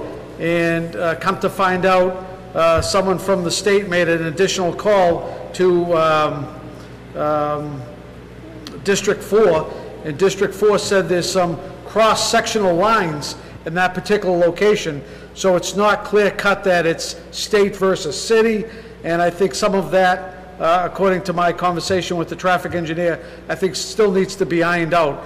But I was very pleased to hear that DOT is going to look at this uh, as a a total approach. They're not looking at that intersection, as they mentioned, uh, all along. They're looking at from Salem Street all the way down to High Street, uh, going towards Main Street. And the signalization, the whole length, uh, which makes sense, Mr. President. And I also want to thank our city clerk. Uh, If you want to read uh, the minutes that were put out by the city clerk, it's really like you attended the meeting. It- It's amazing, Mr. Very President. It- Extremely detailed, and it's extremely, the reason why I bring it up is not to give accolades to the city clerk. These are the records that will go by, the minutes, someday when, in a year from now, when they say, we didn't say this or that, we're going to have it in writing, Mr. President, the commitments that were made uh, during that particular meeting. And I think it's going to go a long way. So I want to thank Chairman Scarpelli, Councilor Morell that was on the call that asked a number of good questions, and the city clerk, Mr. President, for his detailed notes on the meeting. Thank you, Councilor Marks. Clerk Hurtubise. Can I address President. Councilor Marks for just a second? One more. I appreciate your kind words, thank you. It was, I'm trying to reflect the work that the committee did. Uh, with- You know, it has to be accurate, but, you know, three things. One, former Highway Division Chief of Staff. Two, former T Chief of Staff. And three, uh, transportation geek, so. Well, we, we we got So- three, three in a row, three, Thanks. good job. Thank you, Clerk Hurtubise. Councilor Uh, Scarpelli. It it would, I apologize, It- it remiss to leave these names. I think our state delegates being present at these meetings are very, very important and vital. And I know Representative Donato, again, stepped up, shared his input, and also assured us that he is leading the way with this, these initiatives. So I just appreciate his leadership, and we are very lucky in this community to have a leader like Representative Donato uh, moving forward with this initiative. So thank you. Thank you, Councilor Scarpelli. So on, on the motion of uh, Councilor Scarpelli, seconded by Councilor Knight, this is on the uh, committee report. Clerk Hurtubise, please call the roll. Council Bears. Yes. Vice President Caraviello. Yes. Council Knight. Yes. Council Marks. Yes, Council Morell. Yes. Council Scarpelli. Yes. President Falco. Yes, seven in the affirmative, zero in the negative. The motion passes. Two zero dash five six eight, November eighteenth, two thousand twenty. We had a committee of the whole report. The purpose of the meeting was to discuss the city of Medford's existing ordinance with uh, the zoning consultant, Mark Bobrowski. We, this is, I think, maybe our third or fourth meeting.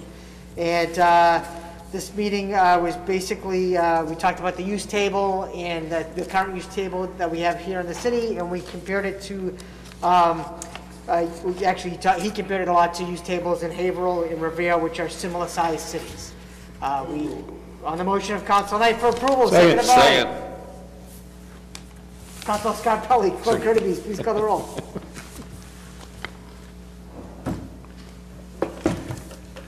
Council Bears. Yes. Vice President Caraviello. Yes. Council Knight. Yes. Council Marks. yes. Council Morell. Yes. Council Scarpelli. Yes. President Falco. Yes, seven in the affirmative, zero in the negative, the motion pa- passes. Public participation, Council, uh, City Clerk uh, Hurtubise, do you have any emails? I do not. I don't see any hands raised here, so we'll say that is none. Uh, We have records, we have records of the, uh, You have a paper in the hands? Do oh, we have paper in the hands of clerk? Right, what do we have? It's in the clerk's pocket. Yeah, clerk. Okay, on the motion, the pants of the clerk? Hang on. on the motion of Councilor Scarpelli to take papers in the hands of the clerk, seconded by Councilor Knight. Clerk Hurtubise, please call the roll. Council Bears. Yes. Vice President Caraviello. Yes. Council Knight. Yes. Council Marks. Yes, Council Morell. Yes. Council Scarpelli. Yes. President Falco. Yes, seven in the affirmative, zero in the negative. The motion passes. Clerk Hurtubise, could you please read the paper? Yeah, which, which paper would you like, Vice President Caraviello? On uh, regards to, uh, commercial. Oh, yeah, hang on just a second. I have to find it. My apologies.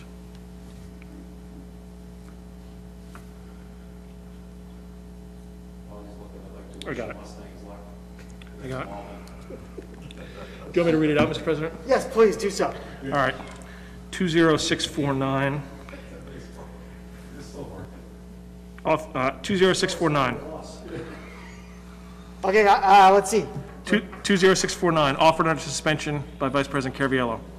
Be it resolved that the Medford City Council have the Medford Police notify LA Trucking of Everett to find suitable parking arrangements for their tractor trailers. They are currently parking five tractor trailers on Commercial Street. Thank you, Mr. President. Vice um, President Caviola. Mr. President, the reason I brought this up, uh, it was something we talked about a few weeks ago, but um, LA Trucking out of Everett is now parking five tractor trailers there. And these are big, uh, big trailers that are pretty much taking up the whole street. And uh, the reason I bring up this week is um, a local business from Medford um, lost their lot to park their truck, and they decided to park it on Commercial Street over the weekends. Well, lo and behold, when they came out on Monday, uh, to pick up their truck on Monday, uh, 17 tires were, uh, were, were cut. No, again, not saying that these guys did it, but again, uh, uh, the gentleman parked in the spot that they normally park in, and, uh, they cut all, and, uh, somebody cut all his tires. Uh, and costing the, costing the, the the person about seven thousand dollars in truck tires. Again, um, this is not a, this is not a parking lot for the city of Everett and businesses in Everett. There was only one truck there that was parked overnight with a Florida plate, but all the other trucks are, are all Everett trucks. So again, it's, it's time that, uh, that, uh, the police get them out of there, go back to where you're from. Don't, don't, uh, you say, bad enough we have, you know, the, the overnight guys that park there, but again, you're parking five trucks there. Time for them to go, Mr. President.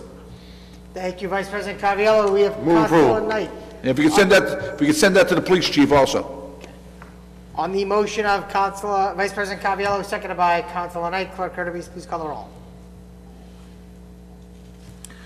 Counsel Bears. Yes. Vice President Caraviello. Yes. Counsel Knight.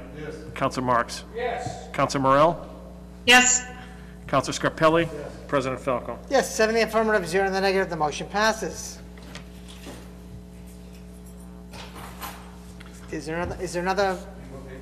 That's it. That's it, no more papers. Okay. Records, the records of the meeting of November 17, 2020 were passed to Councilor Morell. Councilor Morell, how did you find those records? I found them to be in order and move approval.